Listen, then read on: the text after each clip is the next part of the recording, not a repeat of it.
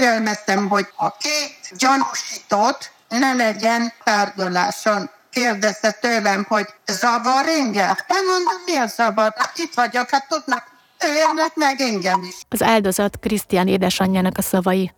Ez pedig a 15 évre ítélt András édesanyja. 2012-ben egy hajnali 5 órakor arra ébredtem fel, hogy láncok csörögnek, meg emberek ordítoznak. Ugye nyár volt, nyitva volt minden ajtó, ablak, kánikula, és kimentem a teraszra, és valami olyat láttam, mint egy akciófilmbe, minden sarok le volt zárva, autókkal, kommandós állt a teraszon, fekete ruhába, fegyverrel, és rám üvöltött, hogy hol van a fiam, reggel 5 órakor, és én egy hálóinkbe álltam ott, mint egy szerencsétlen hülye.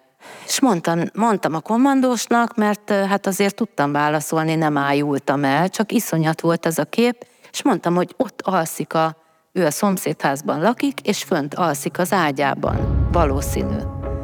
És akkor mentek át oda a másik házhoz, ami egyébként a szomszédunkban van, és akkor onnét rángatták kifelé. És innen elkezdődött. Gyilkosságról Már nem tűrhették a szerepjátékok bűvöletében. Megsértette a fantázia világ becsület kódexét. Nincsenek közvetlen bizonyítékok, se szemtanú, se nyom. ösztönössége nem zárják ki, hogy bűncselekményeket kövessenek. Köteles a legjobb tudomása szerint az igazat vallani. Bevallották, hogy megöltek valakit. Megölte a Krisztián? Nem. Ki kell, hogy derüljön az igazság.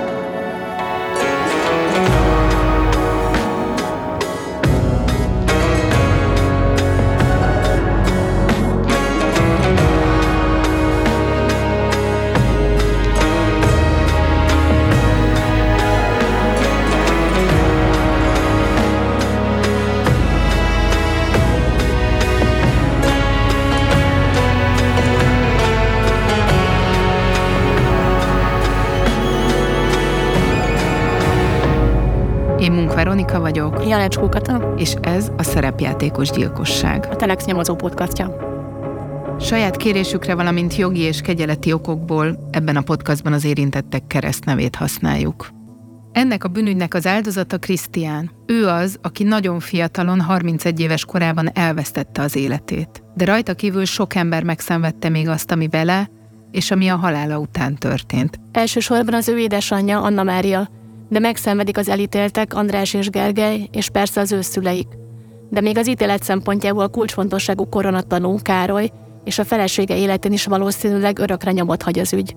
A szerepjátékos gyilkosság utolsó részében azzal foglalkozunk, hogy a különböző szereplőkre milyen hatással volt Krisztián halála. Hogy élték meg a halálesetet, a nyomozás és az eljárás kanyarjait, a gyilkosság utóéletét, és hogy hogyan hatottak, hatnak az átéltek a mai életükre. És szó lesz arról is, mennyire tekintető lezártnak ez az ügy, mibár reménykedik még András és Gergő, az a két férfi, akiket 15-15 év börtönre ítéltek barátjuk előre kitervelt meggyilkolásáért. Krisztián Izraelben élő édesanyja, Anna Mária, ahogy meséltünk már róla, fia barátnőjének száraz, részvétlen e-mailjéből tudta meg, hogy eltűnt a gyereke. Arról pedig, hogy a Pilisben megtalálhatták a fia földi maradványait, bulvárlapot olvasó, híradót néző ismerősöktől értesült. A hatóságok képviselői közül senki nem hívta fel azzal, hogy fejlemény van a fia eltűnési ügyében. Soha nem értesítettek. Ismerősek értesítettek, ami esetleg néztek a tévét, és a kiradóba beadták, hogy a pilisi mi történt, és mi nem. Akkor küldtek nekem, hogy nézd csak, de itt van, itt van a Krisztiről van szó. Így kell értesüljön egy szülő. Arra, hogy eltemethesse a gyerekét, közel három évet kellett várni az eltűnése után. A magyar hatóságokkal, bíróságokkal vegyes tapasztalatokat szerzett. Most az eltűnés utáni időkről beszél. Sajnos az Izrael folytatott beszélgetéseink minősége nem a legjobb. A 13. kerületi rendőrsége valami rettenetes rossz tapasztalataim voltak. A viselkedés, a, a hozzáállás. Nagyon megrökkönjöttem arra, hogy egy, egy nyomozó, egy valaki, aki ugye rendőrségen dolgozik, azt mondja, hogy a maga fia nagykorú. Na és a nagykorú. Mi köze a két dologhoz? A nagykorú, akkor az már nincs anya, vagy hogy? Vagy akkor az anya már nem számít? Vagy ezek valahogy nagyon nehezen vettem. Nagyon nehezen. Anna Mária azt mondja, három órán keresztül várakoztatták, mikor ő, ahogy ezt előre jelezte is, a repülőtérről egyenesen a rendőrségre ment. Azt mondja, volt, amikor nem automatikusan, csak erőteljes kiállására kapta meg a jegyzőkönyvet a saját szavairól. Ilyen helyzetben a kisebb dolgoknak is súlya van. Most nagyon rosszul hangzani, amit mondok. Én mikor elmentem a rendőrségre, nem egy roncs, nem egy olyan valaki, aki azt csinálsz vele, amit akarsz, és azt mondod neki, amit akarsz, és én el is fogadom. Tehát megrökönyödött, hogy én mennyire helytállom, időzőjelben mondom, a helyzethez. És ez idegesített meg. Egyszerű idegesített. Traumatikus pillanatokat élt át. Mikor érkeztem a, rendőrségre, a főkapitányságra, akkor hát nem, hogy mondjam, megint nem, nem tekintettel arra, hogy álljunk meg valahogy, adagoljunk ennek az asszonynak, hogy miről van szó. Nem, egyszerű. Megtalálták Pilisbe, egy barlangba, leszúrták, nem tudom mi. Természetesen, hogy összeestem, nem? Próbáltuk mindezekre reagáltatni a rendőrséget is, de ezt a választ kaptuk. A budapesti rendőrfőkapitányság részéről nem áll módunkban nyilatkozót biztosítani.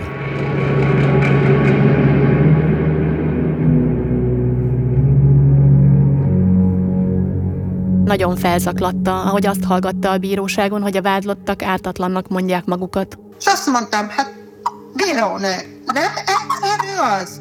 Írja oda, öngyilkos lett. Vett egy nagy kés, hátba szúrta magát háromszor, négyszer, és minden vége. Nem? És akkor azt mondta nekem a bírónő, hogy tekintettel arra, hogy milyen érzéseim vannak, nem büntet meg, mert azt, amit én ott el, elvoltam, az bünthetető. Bántotta Anna Máriát, hogy úgy érezte, kihagyják a dolgokból. Nem értettem, miért én, mint édesanyja, valahogy kirekesztene mindemből. Mintha nem lenne hozzátartozója ennek a meggyilkolt film de azért volt jó is a tapasztalatai közt, például azzal a fia ügyében nyomozó rendőr alezredessel, aki egyszer megígérte neki, elérkezik az idő, hogy válaszolni tudnak minden kérdésére. És Anna Mária úgy érzi, ez az alezredes be is váltotta az ígéretét. De vannak olyanok, akik tényleg a munkáját elvégzik, és azon túl is, már mint a rendőrség kötelibe, de vannak borzasztó. Egy nő, vannak gyerekei, gondolkozol? Nem kell velem kellemes lenni, meg babusgatni, de legyen ember. Sok idő eltelt azóta. Anna Mária igyekszik kimozdulni hazóról, emberek közé menni. Jár csoportos terápiára más gyereküket elveszített anyákkal.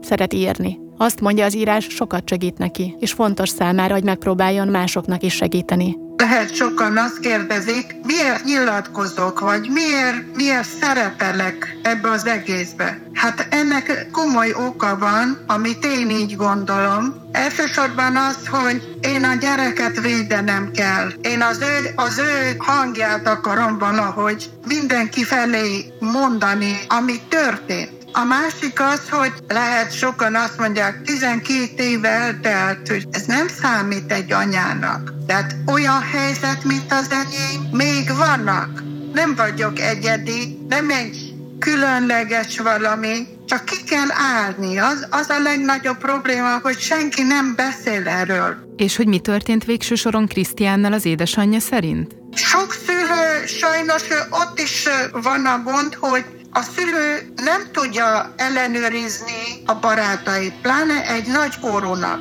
és több odafigyeléssel a szülő részéről mégis észreveszi változásokat a, a, a gyermekén. Lehet, hogy nem sokat tudunk rajta segíteni vagy változtatni, de mégis tudja az ember, hogy én megpróbáltam elmondani a gyereknek, vigyázz, mert én úgy gondolom, rossz társaságban vagy. Miért elérkezik a pillanat, mikor ő is felébred. És lehet az a pillanat simán, de hát megértette, hogy rossz helyen van, elvágja a szálokat, és van pillanat olyan, mint az én gyermekemnek, mikor a barátai úgy döntöttek, hogy megölik, meggyilkolják.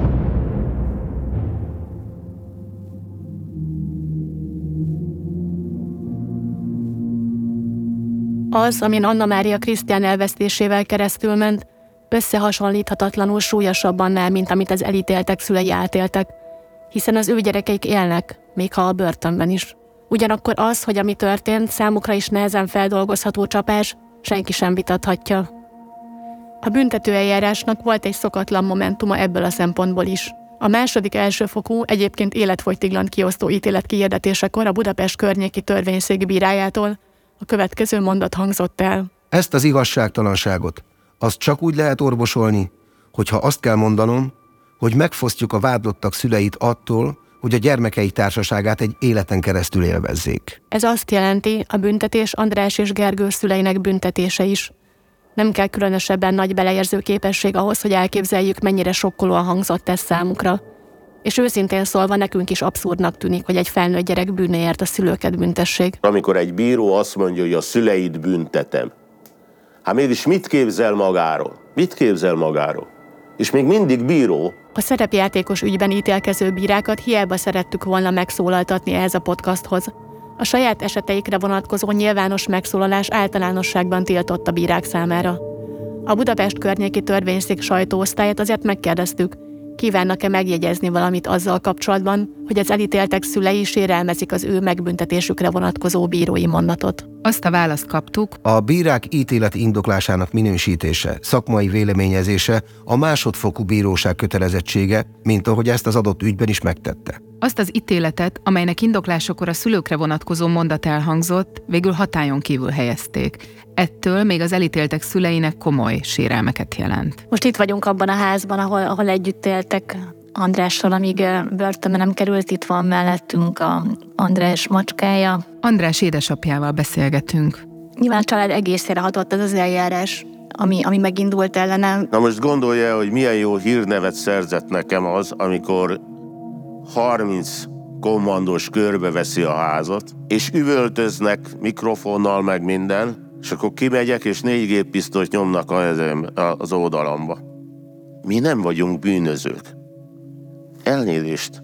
Nem vagyok nagyképű, azt mondom, hogy azért elég köztiszteletbe álló személy vagyok.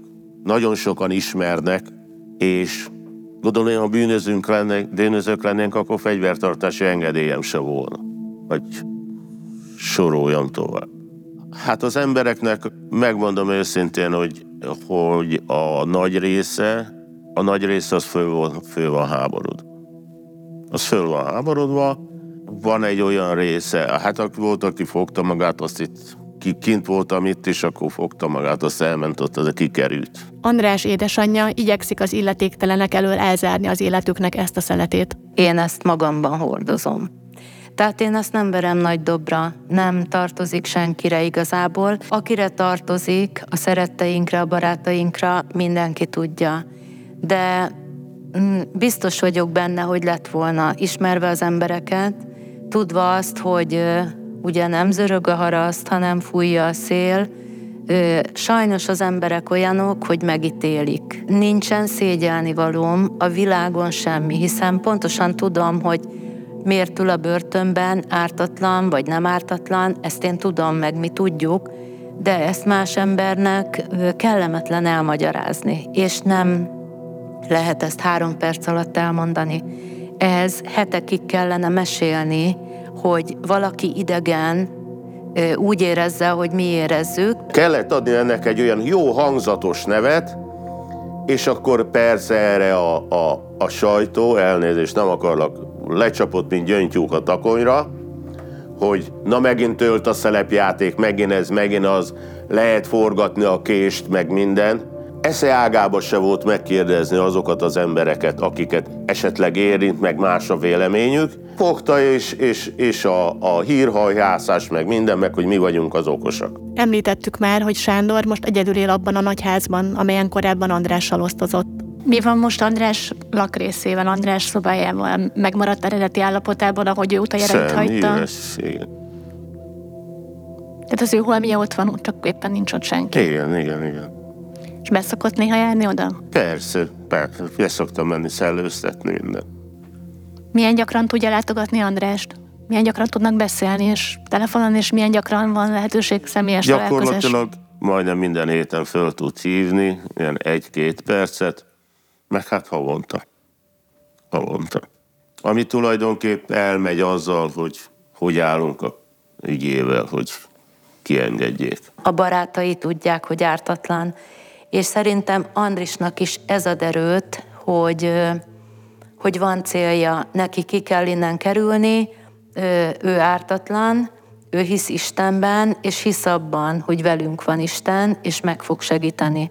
Viszont azt tudjuk, hogy a keresztünket cipelni kell, mindenkinek valamilyen keresztet vinni kell, mi ezt a keresztet kaptuk, ezt visszük.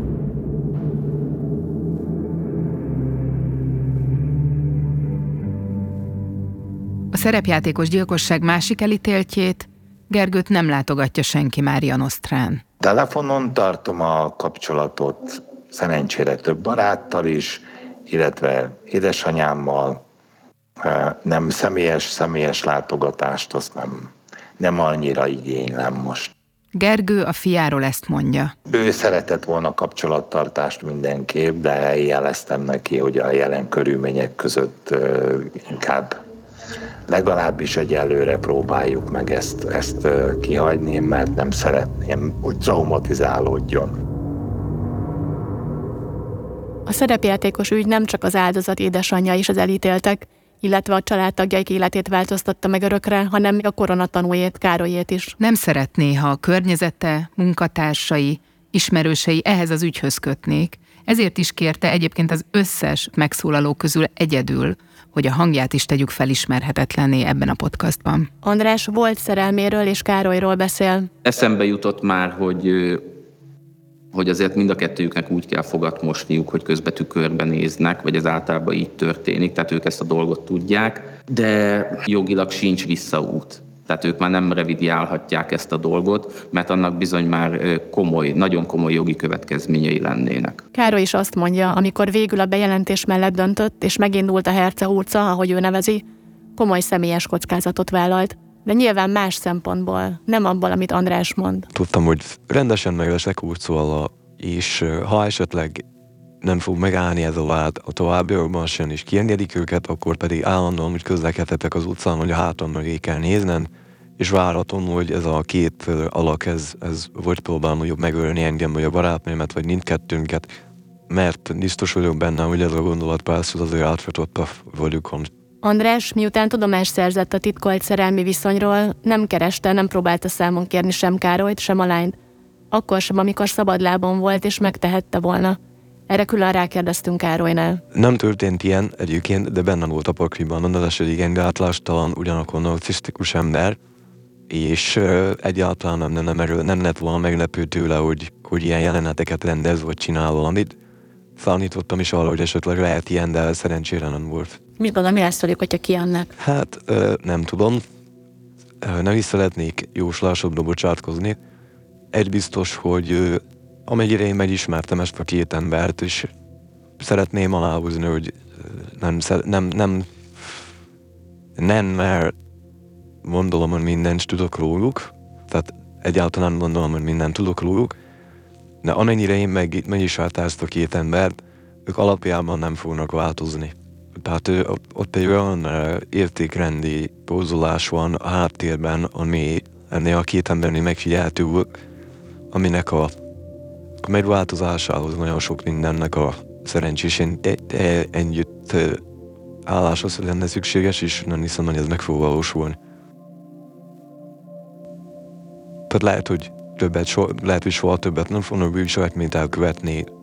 Tehát mondom, hogy ezt, ezt, ezt, nem az én tiszten megjósolni, meg nem emelhetjük a rövet, de, de alapvetően nem fognak megváltozni, és nyilván különösen a Lombrásról volt az jellemző, hogy, hogy nagyon erősen hárít, tehát ezeket az élő dolgait. Tehát mindennél más a hibás, ő a társadalom áldozata, ez, ez, ez ugyanúgy meg fog maradni sajnos. A válaszon érződik, hogy Károly diplomás pszichológus. Beszéltek esetleg arról a feleségével, hogy ez akár egy fenyegetettséget is jelentett, amikor kiszabadul ez a két ember? De abszolút, tehát hogy ez, ez is sokszor előfordult már, hogy azért az ember nem szívesen, ne, nem nagyon várja azt a napot, amikor valaki megjelenik a környezetében, vagy megjelenhet a környezetében, aki, aki gyilkolt, elmond, elmondja, hogy, hogy előadta, hogy semmi a szemében az ember élet, és konfliktus van mellett, tehát senki nem várja ezt a pillanatot.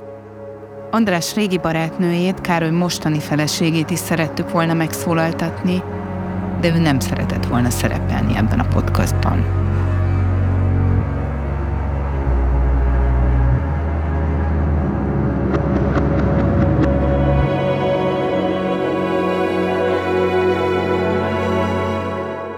Ha András édesapján Sándoron múlna, a fia és Gergő szabadulása nagyon hamar megtörténne.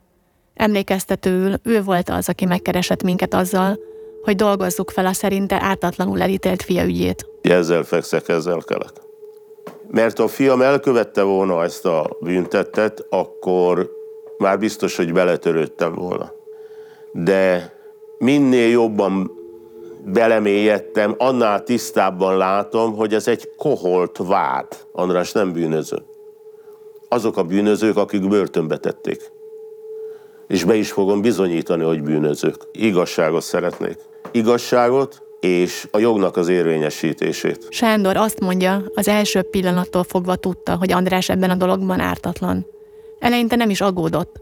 A büntető eljárással nem foglalkozott egyáltalán egészen addig, amíg a legelső, elmarasztaló bíróságítélet meg nem született. Onnantól kezdve foglalkoztam én ezzel a dologgal, amikor Andris kapott 16 évet. Addig semmit nem tudtam a dologról, annyit tudtam, hogy egyszer kijött értünk a kommandó. Kapott 16 évet, na én ekkor léptem be ebbe a dologba, hát elolvastam a, az anyagot, azt a 12 ezer oldalt. A mérnök Sándor a nyomozati iratok, jogi anyagok tanulmányozásakor idegen terepen járt. A természetnek a törvényei az exaktak. Rossz gombot nyomsz meg, főrobbansz, leszakadsz, minden. Itt nem úgy van. Sándor számos, a fia ellen felhasznált bizonyíték és irat hitelességét, illetve bizonyító erejét is megkérdőjelezi. Ezek egy részével az előző epizódokban részletesen foglalkoztunk. András apja erős állításokat fogalmaz meg, szerinte hatósági visszaélés történt, és ez az oka annak, hogy a fia most börtönben van. Én nem értettem azt, hogy az, hogy most miért kell ezeket elítélni. Hát most már látom, most már tisztán és világosan látom ezért. Ezért, mert ezek a rendőrségi visszaélések megtörténtek. 2022 őszén feljelentéseket tett. Ha jogerős bírósági döntés kimondaná a feljelentésben támadott bizonyítékokról, hogy azok manipulálva lettek, akkor ez perújítási ok lenne, vagyis újra nyitható lenne az ügy. Azért teszek feljelentést, hogy a fiamat kihozzam a börtönbe, mert ártatlanul ítélték el. Ártatlanul ítélték el, ez az egyik dolog. A másik dolog, olyan vélt bizonyítékok alapján ítélték el, amiket, amik hamis bizonyítékok. És én ezeket bizonyítani tudom iratokkal, meg minden. És nem én írtam hozzá, ők írták le, én csak időrendi sorrendbe teszem. Időrendi sorrendbe teszem a dolgokat. Tisztában volt vele, hogy ez még visszaüthet rá. Hogy nem fog nekik tetszeni? Nem fog nekik tetszeni. Nem fog nekik tetszeni. De egyszer tudomást kell venni, ha valaki leszarta a mundért, ha leszarják a mundért, azt nem takargatni kell. Azt ki kell mosni. És aki leszart, azt meg el kell távolítani. Sándor felvetéseiről természetesen szerettünk volna beszélni az ügyel foglalkozó rendőrökkel. Interjú kérelmet adtunk be név szerint összesen 14 rendőrhöz a rendőrség központi sajtóosztályán keresztül. Közülük sokak szolgálati helye megváltozott már azóta, hogy a szerepjátékos ügyben szerepük volt. Nyilatkozatot végül egyiküktől sem sikerült szereznünk. A sajtóosztály elutasító választ küldött. Nekem nagyon sok rendőrbarátom van. Aki rendőr, együtt lőttünk vele, sportlövő, stb. stb. Nagyon sok tisztességes, becsületes rendőrt ismerek. Nagyon sok tisztességes, becsületes ügyészt is ismerek, meg ügyvédet is. Ki szeretném hangsúlyozni, hogy, hogy én nem szeretném azt, hogy ebből az ügyből általánosítsanak a nyomozókra, a rendőrökre, az ügyészekre, az ügyvédekre, stb. stb. Nem szeretném. Amikor Sándorral először beszéltünk 2022. augusztusában, még csak tervezte, hogy feljelentéseket fog tenni. Időközben az ügyvédje segítségével kidolgozta a feljelentések szövegét, hogy jogilag pontosak és tényszerűek legyenek. A feljelentésekben semmi olyan dolog nincs, ami kitaláció vagy valami, mind ezeknek az embereknek a saját dokumentumaival bizonyítom azt, hogy amivel én e, gyanúsítom őket, elkövették. Tehát nem én írtam a jegyzőkönyveket, nem én tettem a rendőri jelentéseket, meg minden, ezt mind ők tették. Nem én csináltam a fényképeket. Sándor egyik feljelentése azt kérdőjelezi meg, hogy volt-e 2011. november 23-án helyszíni szemle. Máshol a fényképek készítési idejével kapcsolatos észrevételeit írja le. A feljelentésekben a Jackie ügy is megjelenik. Sándor azt írta, álláspontja szerint a Jackit a boncolási jegyzőkönyv elkészülte után szaggatta ki egy ismeretlen elkövető, úgy, hogy a szakadások igazodni tudjanak a lapockacsont sérülésének helyéhez. Ha így történt, az azt jelenteni, hogy ez a valaki koholt bizonyítékot hozott a hatóság tudomására, ami hamis vád büntettének minősülne. Ha pedig ez a törvényi tényállás nem állna meg, akkor viszont a boncolási jegyzőkönyvben valótlan adatok szerepelnek, ami viszont közokirat hamisításnak számít. Ahogy Sándor szokta mondani, csiki-csuki szerinte vagy egyik, vagy másik bűncselekmény mindenképpen megtörtént. A feljelentésekben a nyomozás lefolytatását és az elkövetők felelősségre vonását kérte. Miután Sándor feladta a feljelentéseit, megkérdeztük, milyen érzések voltak benne, amikor elvitte a leveleket a postára. Amikor elvittem, akkor még nem volt semmi, hanem amikor kijöttem. Tudod? Szégyeltem magam. Tudod? Megmondom neked őszintén, azért szégyeltem magam, mert a múlt rendszerben és az előző rendszerekben mondjuk én még éltem benne, én még hallottam róla, meg tudtam róla. Szóval az, aki élt a, ugye a 60-as évek elején, meg az 50-es évek végén, akkor már volt tudatom, hogy 53 születtem. Na most, akkor ment a feljelentgetés, és, és az emberek elítélték azt az embert, aki feljelentette a másikat. És én úgy gondolom, meg úgy érzem, hogy csak az utolsó pillanatban, amikor már minden szakad, akkor szabad ezzel élni. És ezért is szégyeltem magam. És undorító dolognak tartom. És undorító dolognak tartom sajnos azt is, és tudomásul kell vennem, hogy egy ilyen banánköztársaságban élek, ahol, ahol bizonyítékok tömkelegét hamisítják. Nagyon rosszul éreztem magam. Nagyon rosszul éreztem magam, és egyre jobban, egyre jobban elhatároltam, hogy igenis végig fogom csinálni.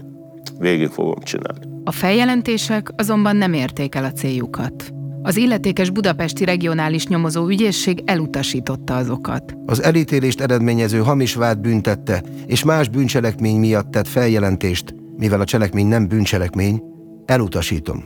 A feljelentő a feljelentésben foglaltakkal ténylegesen a hivatkozott büntető eljárásban beszerzett bizonyítékok valódiságát, felhasználhatóságát vitatja, ezzel pedig közvetetten a jogerős bírói ítéletet támadja. A határozatok azzal magyarázzák a feljelentések elutasítását, hogy a bírói mérlegelés esetleges hibáinak orvosolására ott vannak a törvényes jogorvoslati eszközök, de egy feljelentés vagy feljelentések viszont nem számítanak annak. Az eljáró hivatalos szervek érdemi döntéseivel kapcsolatban a büntető eljárások lefolytatására illetékes szervekhez történő bejelentések, feljelentések megtétele sem lehet felülvizsgálatra alkalmas eszköz. Természetesen éltek a jogukkal, hogy panaszt tegyenek a feljelentéseik elutasításával szemben, de a nyomozás megindítását így sem tudták elérni. Sándor igazolva látja, hogy tényleg egy banán köztársaságban él, az elutasító válasz láttán vett banánpalántákat, és kiültette a teraszra azzal, hogy most már banán lesz, csak a köztársaság hiányzik.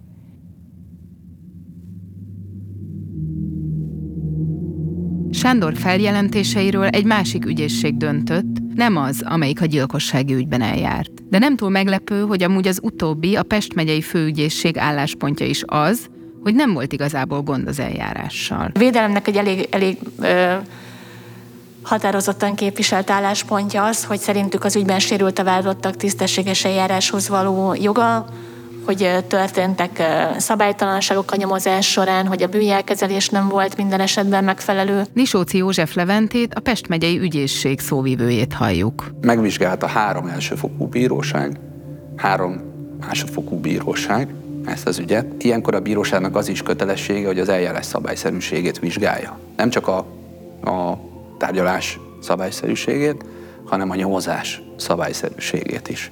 Mindösszesen egy kifogás merült föl egy bírónak, és nem is ügyésznek, vagy pedig ö, ö, nyomozás során ö, tett eljárási lépésével kapcsolatban. Volt egy olyan bírói döntés, amikor ö, szemlét rendeltek el a Pilisben, és erről a vádlottakat külön nem értesítették, csak a védőjüket. De egyébként ezt orvosolták, ugyanis újra megtartották azt a szemlét, ahol már mindenki ott volt. Összesen ez az egy volt, amit hivatalosan fel lehetett hozni, mint eljárási szabálysértés. Az ügyészség szerint az sem igaz, hogy nyomás alatt lettek volna, hogy mindenképp eredményt kellett volna produkálniuk. Ezt egyértelműen kimerem jelenteni, nincs ilyen jellegű nyomás, hiszen nekünk nem csak a jogszabályokat kell betartani, hanem azzal is, hogy tiszta lelkismertet tudjunk a tükörben nézni, hogy úgy vádoltunk meg valakit életlenes cselekménnyel, és kockáztatva azt, hogy 15-20 évet, vagy akár életfolytigtató szabadságvesztést kaphat, hogy azt az elkövető valóban megvalósította, elkövette.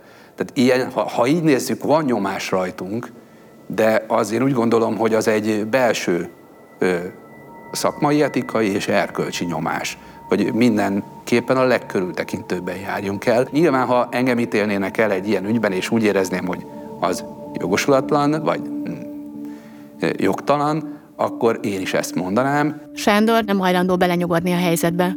Nem adja fel, hogy kihozza a börtönből a szerinte ártatlanul elítélt fiát.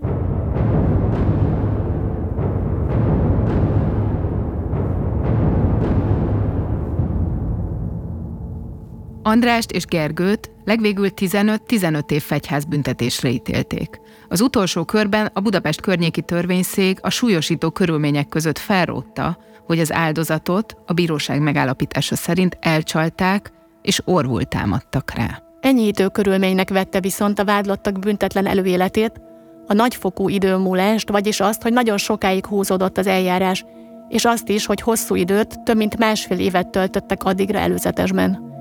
Így jött ki a 15 év, ami a középmértékhez igazodik, vagyis a kiszabható keretek között középen van. Az ügyet a fellebezések után legutoljára vizsgáló ítélőtáblának ez nem tetszett. Túl enyhének találta a büntetést, de jogi okok miatt már nem tehetett ellene semmit. Hallgassunk bele az indoklásukba. A befejezett életelleni bűncselekményt alapos megfontolást követően kitartó szándékkal, hidegvérrel elkövető vádlottakkal szemben a büntetési célok elérésére az elsőfokú bíróság által alkalmazott határozott tartalmú szabadságvesztéssel szemben hosszabb tartamú, akár határozatlan idejű életfogytig tartó szabadságvesztés kiszabása is indokolt lehetett volna. A büntetés súlyosítására ugyanakkor a másodfokú bíróságnak a BE 595-ös paragrafus 2-es bekezdésében rögzített súlyosítási tilalom folytán lehetősége nem volt.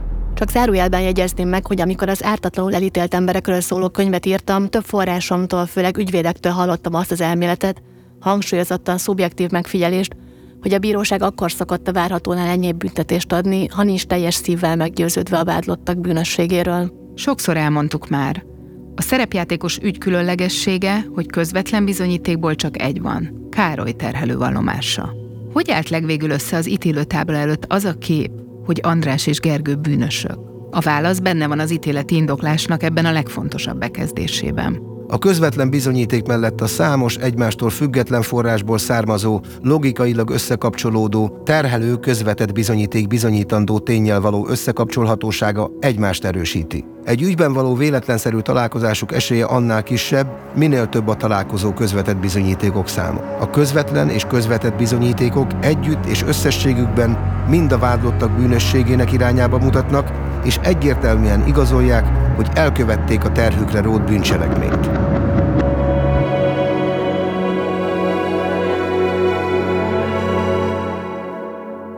Ez a 15 év, ami a vége lett az ügynek, ez az ügyészség szempontjából megfelelő, vagy súlyosabb lett volna az, az ügyészség, várás, ügyészség ugyanebben, a, ugyanebben a mértékben gondolkodott. A cselekmény összes körülményét, az enyhítő és súlyosító körülményekre is figyelemmel, az elkövetésre is, az időmúlásra is úgy gondoltuk, hogy ez egy megfelelő mértékű büntetés volt, úgyhogy nem jelentettünk be fellebbezés. És összességében akkor azt is ki lehet jelenteni, ha jól értem, hogy a, az ügyészség szempontjából végül is megnyugtatóan zárult le ez az ügy 12 év után? Az mindig elégedettséggel tölti el az ügyészséget, hogyha betölti a szerepét, hogy megvédjük a társadalmat az ilyen elkövetőktől. Ha valaki bűncselekményt követel, azzal persze megsérti egy adott sértett jogait is, de alapvetően az állam által felállított szabályrendszert sérti meg. Persze, minket mindig azért eh, megelégedéssel tölt el, hogyha visszaigazolódik a munkánk, hogy nem véletlenül emeltünk vádat valakivel szemben, de ez eh, nem azt jelenti, hogy akár kárörvendéssel,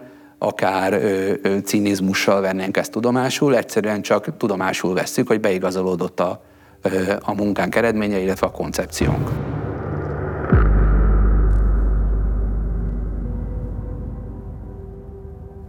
Azt írta egyszer, hogy nem tudja elképzelni, hogy lehet az, hogy annyi időn keresztül annyi bolond bíró, rendőr nem látta meg az igazságot. Hogy ez a jogerős ítélettel kapcsolatban? Én úgy érzem, ott vannak, ahol kell, hogy legyenek, mert ott a helyük. Ott a börtönben mindegy mennyit kaptak, ott a neve mellett fog szerepelni egy életen át, hogy gyilkos.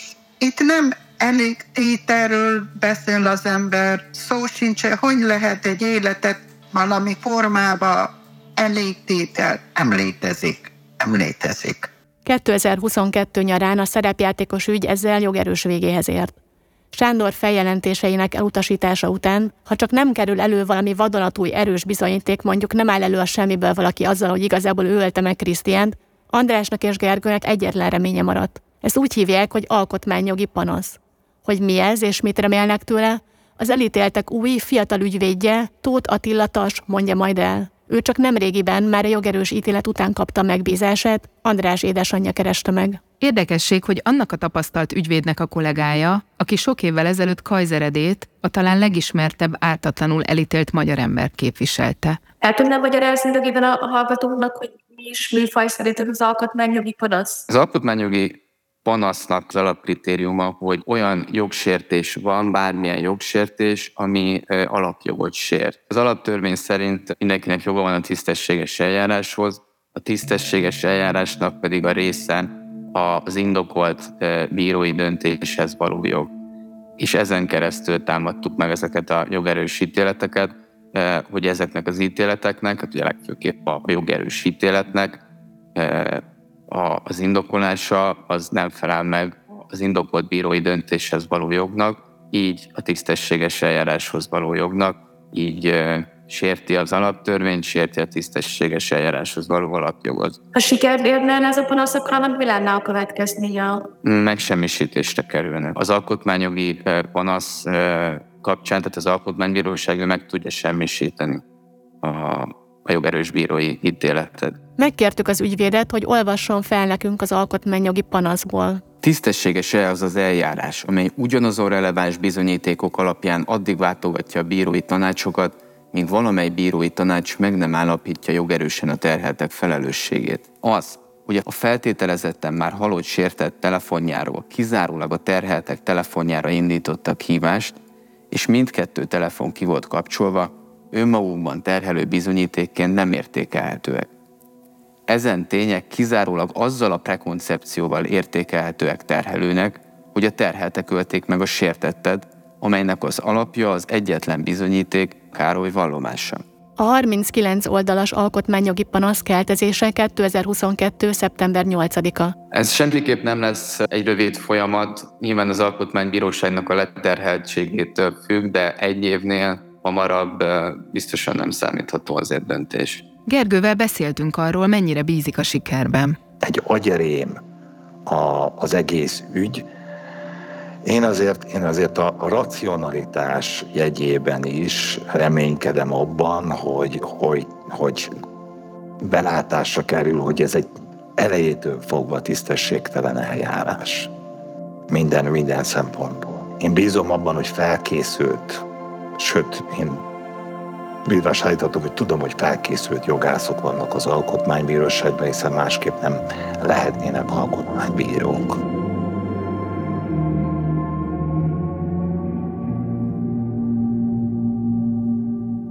Van egy mondat az alkotmányjogi panaszban, ami különböző formákban állandóan újra meg újra visszaköszönt, mióta csak elkezdtünk a szerepjátékos ügyel foglalkozni. A lényege az az, hogy ez az eset kriminalisztikai kuriózum. Tóth Attila Tas ügyvéd így fogalmazott az alkotmányjogi panaszban.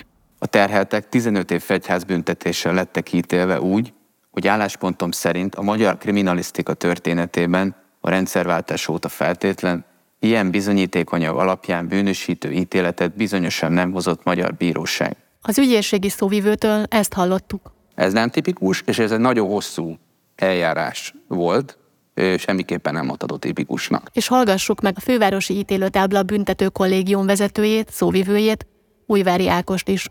Erre a rövid válasz nagyon egyszerű, nagyon ritka. Tehát az elmúlt fél évtizedben nyugodtan fogalmazhatunk úgy, hogy ez példa nélküli, hogy kétszeres hatályon kívül helyezést követően a harmadik megismételt elsőfokú eljárást eh, követő másodfokú eljárásban szülessen meg a jogerős döntő határozat. Ez nagyon-nagyon ritka. Podcast sorozatunk végéhez érkeztünk. Igyekeztünk minél teljesebb képet adni a szerepjátékos gyilkossághoz kapcsolódó tényekről, kételyekről, megválaszolatlanul maradt kérdésekről, hatósági eljárásokról és az ügyben érintett emberekről. De ne feledkezzünk meg róla, hogy ami nekünk egy ügy, egy eset, az egy ember halálának is a története. Anna Mária, Krisztián édesanyja arról beszélt nekünk, hogy úgy érzi, a sok miértjére soha nem fog választ kapni. És hogy bármi is történt és történik, a gyerek úgyse lesz, a gyerek már nem jön vissza,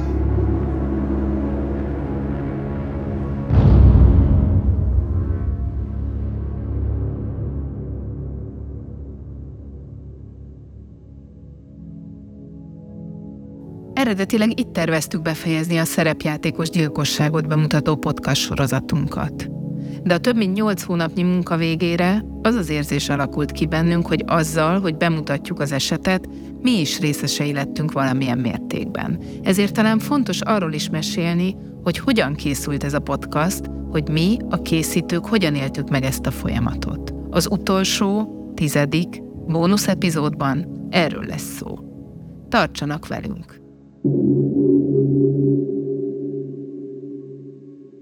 Engedjék meg, hogy ajánljam a Telex többi podcastját is. A Telex csapata új, izgalmas podcastokkal jelentkezik. Ha a közélet érdekli, akkor a téma. Ha a könnyű zene, akkor az after. Ha a gasztrovilág, akkor az ízfokozó az ön podcastja. Hallgassa itt a Telexen az új podcastjainkat, vagy ott, ahol általában podcastet hallgat. Köszönjük a Holland Veronika Alapítványnak, hogy támogatta a podcastunkat. A podcast készítésekor az Alright beszédfelismerő Speech to Text szoftver segítette munkánkat. Narrátor Nagy Zsolt. Közreműködött Aradi Hanga Zsófia, Arnócki Janka, Barnócki Brigitta, Bozzai Balázs, Csikós Ákos, Előtt Fruzsina, Halász Nikolett, Hanula Zsolt, Kajzer Orsolya, Klák Dávid, Körner Júlia, Patakfalvi Dóra, Rovó Attila, Somogyi Péter, Szalma Baksi Ferenc, Vágó, Pacsorasz Viktor, Zene és sound design Tövis Hezi Ambrus. Rendező Fazakas Péter. Készítette Janecskó Kata és Munk Veronika.